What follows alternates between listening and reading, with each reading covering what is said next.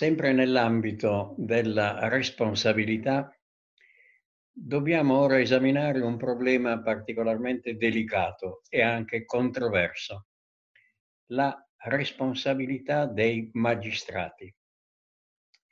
Ho detto che è un problema delicato, eh, certamente, perché il giudice che dovrebbe essere la bocca della legge è anch'egli responsabile quando commette qualche cosa, sia al di fuori del suo ufficio, del suo ministero, sia durante e a causa della sua attività di giudice,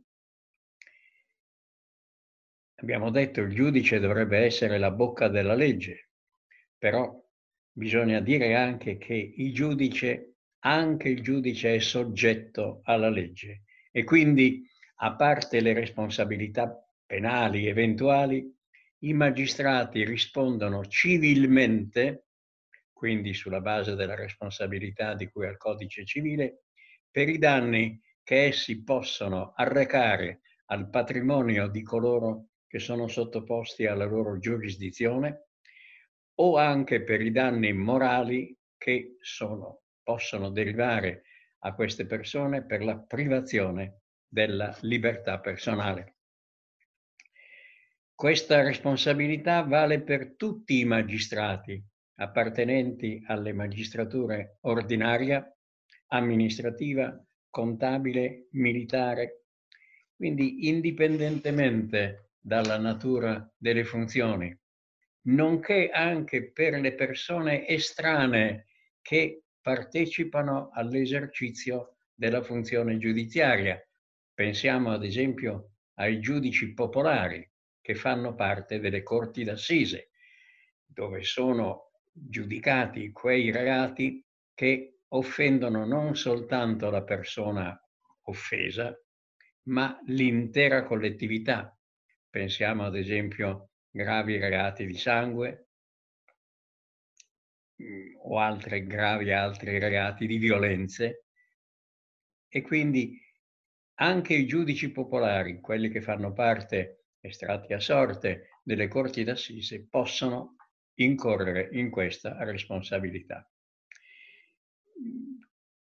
Bisogna aggiungere che questo tipo particolare di responsabilità è collegato da un lato alla delicatezza delle funzioni, dall'altro lato è giustificata questa responsabilità perché basti pensare alle gravi conseguenze che questa funzione può determinare nei confronti di soggetti che magari innocenti subiscono un irragionevole periodo di carcere preventivo o che sono stati giudicati colpevoli a seguito di un giudizio, di un procedimento giurisdizionale condotto, purtroppo può avvenire anche questo, con grave superficialità e disattenzione. Eh, abbiamo detto, e lo ripeto per la terza volta, è stato affermato che il giudice è la bocca della legge, ma non bisogna dimenticare che il giudice è un uomo o donna che sia, con tutti gli, i limiti dipendenti dalla sua umanità, sue, dalla sua condizione di educazione o altro. Quindi è giustificata questa responsabilità dei magistrati, che però è un tipo di responsabilità particolare che adesso cercheremo di esaminare analizzandone i vari aspetti. Quali sono gli elementi della responsabilità dei magistrati? Si risponde che chi ha subito un danno ingiusto, quindi con violazione di diritti, per effetto di un comportamento, di un atto o un provvedimento giudiziario posto in essere da un magistrato con dolo, ipotesi veramente rara, ma specialmente per colpa o per diniego di giustizia, vedremo di che si tratta, può agire contro lo Stato per ottenere il risarcimento. La colpa del magistrato in questo caso è colpa grave. E quali sono le ipotesi di colpa grave di un magistrato nell'esercizio delle sue funzioni. negligenza inescusabile, grave violazione di legge determinata da negligenza, è il contrario della diligenza, che non consente scusa. La affermazione, anch'essa causata da negligenza inescusabile, di un fatto la cui esistenza è senza alcun contrasto esclusa dagli atti del procedimento. Oppure, ipotesi contraria, la negazione determinata da negligenza non scusabile di un fatto la cui esistenza risulta invece senza alcun contrasto dagli atti del procedimento. L'ipotesi più importante e, e, direi rilevante anche per gli aspetti della coscienza generale in ordine ai problemi della giustizia è quella di colpa grave, l'emissione di provvedimenti concernenti la libertà della persona al di fuori dei casi consentiti dalla legge oppure senza motivazione. Conviene qui fare un collegamento anche con l'articolo 13 della Costituzione, che non a caso prevede come primo diritto del cittadino e di tutti quello della libertà personale. Quindi un provvedimento del giudice emanato per disattenzione, grave disattenzione o grave negligenza incide sulla libertà personale e questo costituisce colpa grave. Aggiungo ancora che senza motivazione. E questo eh, non soltanto perché la stessa Costituzione stabilisce che tutti i provvedimenti giurisdizionali devono essere motivati, ma anche perché gli stessi atti amministrativi, articolo 3 della legge 241 del 1990, stabilisce che ogni provvedimento amministrativo deve essere motivato. E la motivazione, lo ripeto ancora, non è una motivazione di comodo o una formula onnicomprensiva. Deve riguardare i presupposti di fatto, le ragioni di diritto, tenuti assieme quasi da una tenaglia dei risultati della istruttoria. Bisogna però, tornando sempre ai problemi della responsabilità del giudice, che esclusa dalla responsabilità quella che è l'attività di interpretazione di norme di diritto. Questo è un problema molto complesso, molto delicato. Il giudice può interpretare una norma in un senso o nell'altro, dovrebbe sempre interpretarla alla luce della Costituzione. Ma vi possono essere però dei dubbi. Questi dubbi sono risolti dalle successive sentenze o della Corte di Cassazione civile e penale, oppure o dal Consiglio di Stato, quelle amministrative, oppure dalla Corte Costituzionale. Ma in ogni modo si esclude quel tipo di responsabilità perché appunto l'interpretazione delle norme di diritto fa parte dell'attività del giudice, oppure anche la valutazione del fatto e delle prove. Questo fa parte della sfera di discrezionalità del giudice. Molto importante invece come causa di responsabilità civile per i magistrati è il cosiddetto diniego di giustizia, cioè il rifiuto o l'omissione o il ritardo nel compimento di atti dell'ufficio. Qui si giunge a degli aspetti procedimentali importanti. Scaduto il termine di legge per il compimento dell'atto, la parte interessata può presentare una istanza per il compimento del provvedimento. Se decorrono senza alcun motivo 30 giorni dalla data del deposito in cancelleria si verifica il diniego di giustizia.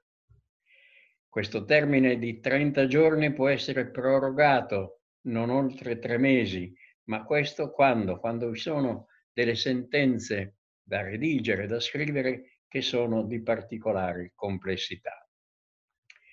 Bisogna però aggiungere anche delle considerazioni critiche. Le indicazioni che sono state stabilite dalla legge sul diniego di giustizia, che avrebbero dovuto tutelare il cittadino contro eventuali abusi dell'amministrazione della giustizia, hanno trovato, a mio giudizio, scarsa applicazione. Perché?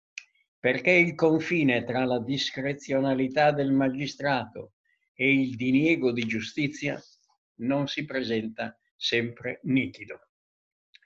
E proprio per questa opacità si sono determinate varie ipotesi in cui il cittadino non è stato tutelato contro questa discrezionalità del giudice che ci deve essere, ma che può debordare anche in un diniego di giustizia.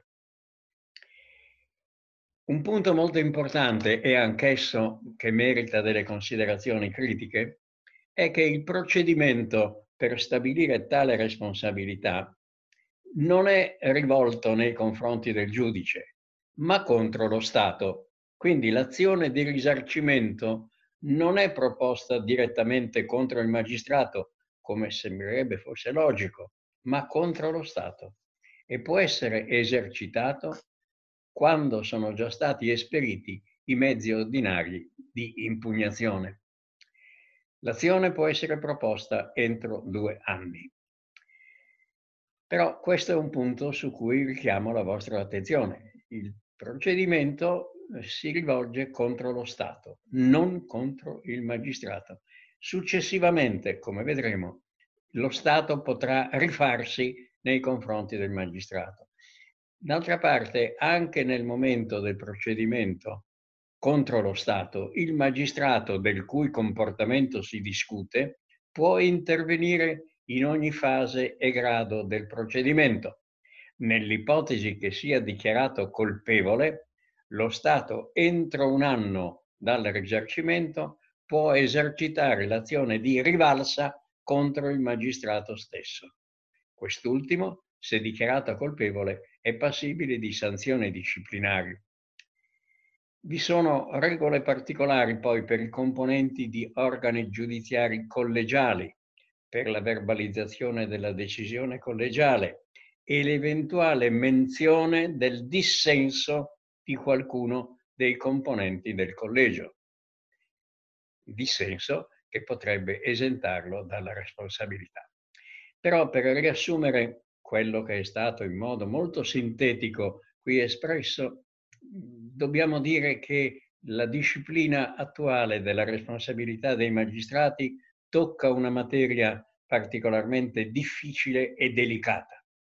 Le soluzioni alle quali si è attualmente pervenuti possono lasciare delle perplessità, sia per questo problema, questo intreccio che vi è fra discrezionalità del giudice e i, e i suoi confini che possono talvolta debordare fino al diniego di giustizia, sia per quello che è stato più rilevato, cioè che l'azione di risarcimento viene posta in essere nei confronti dello Stato e non del magistrato. Si potrebbe però obiettare in difesa di questa soluzione eh, legislativa che vi sono magari delle controversie che coinvolgono somme non indifferenti e non sarebbe poi possibile che il magistrato, anche col suo stipendio, con tutti i problemi che può essere anche in relazione alla propria famiglia, possa risarcire. Quindi il fatto che l'azione di risarcimento si rivolga prima nei confronti dello Stato e poi successivamente nei confronti del magistrato che è sottoposto poi a, a sanzioni disciplinari e non a un vero e proprio risarcimento è determinato dal fatto che in molti casi il magistrato stesso non potrebbe con le sue sostanze, con, le, con lo stipendio che ha, eccetera, provvedere al risarcimento. Ma tutto questo, come vedete, sono sfaccettature di un problema ampio, complesso, molto difficile, di cui però bisogna avere almeno le linee di una intelaiatura eh, organica su questo complesso problema.